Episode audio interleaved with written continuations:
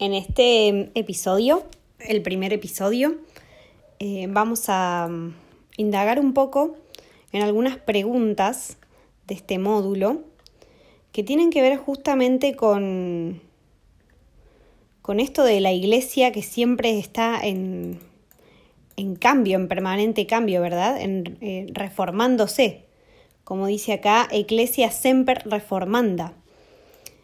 Y a partir de esto, y luego de la lectura de un texto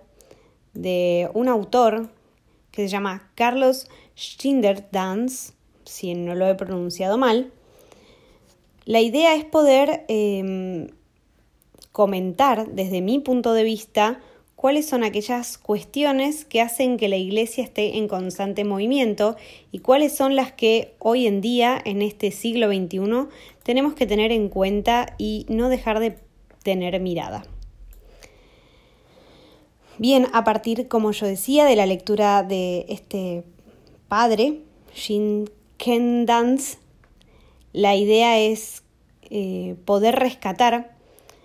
algunos saltos cualitativos que él plantea a partir de la segunda mitad del siglo XX, que van a repercutir en la iglesia que tenemos hoy. Desde mi punto de vista, eh, rescato sobre todo dos eh, despedidas, que él llama así, que serían eh, cosas a las que les decimos adiós, que han estado muchos años en la iglesia y hoy ya podrían llamarse obsoletas. Y hay dos despedidas eh, las cuales a mí me llamaron la atención porque creo que en el contexto en el que vivo tienen mucho, mucho, mucha importancia.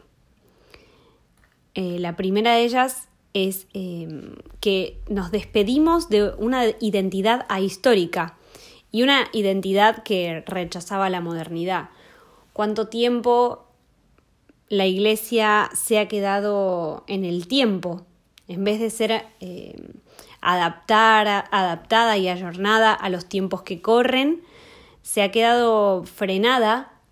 y mm, por ese motivo ha perdido cantidad de personas que hubieran querido conocer a Jesús y se han alejado, asustado, han tomado otros caminos justamente por no encontrar en esa iglesia una identidad actual, eh, contextualizada en el tiempo y en el espacio, que les diera herramientas para poder vivir el Evangelio en el mundo de hoy. La otra despedida que, que llamó mi atención es la despedida de alrededor de, de 400 años, como dice el autor, de una eclesiología institucional jerarcológica. Creo que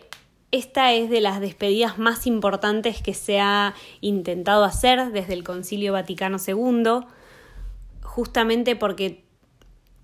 eh, generalmente cuando hablamos con alguien no creyente o alguien que dice yo no creo en la iglesia, se relaciona con esta jerarquización de la iglesia que la, ha hecho durante tanto tiempo ser vertical y no horizontal, sin integrar. Em, creo que estamos trabajando en esto. En Buenos Aires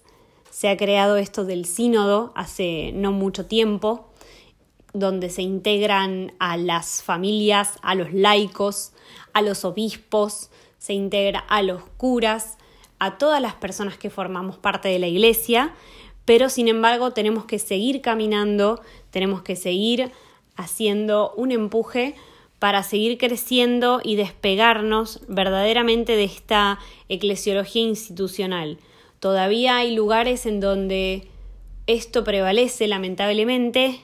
y es lo que intentamos modificar como iglesia, porque todos pertenecemos a la misma iglesia.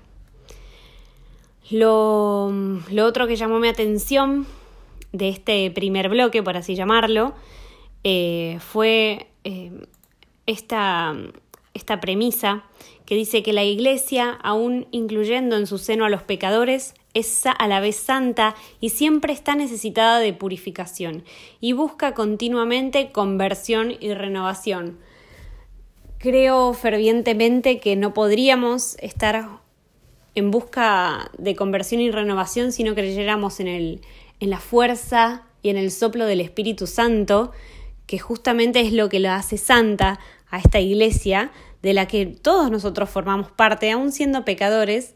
pero intentando cada día parecernos un poco más a Jesús, parecernos un poco más a Él y dejarnos anonadar y llenar por el Espíritu, justamente para que esa iglesia prevalezca la santidad, en el sentido más humilde de la santidad. Bien, espero que les haya gustado este primer podcast y nos estaremos encontrando la próxima. Gracias.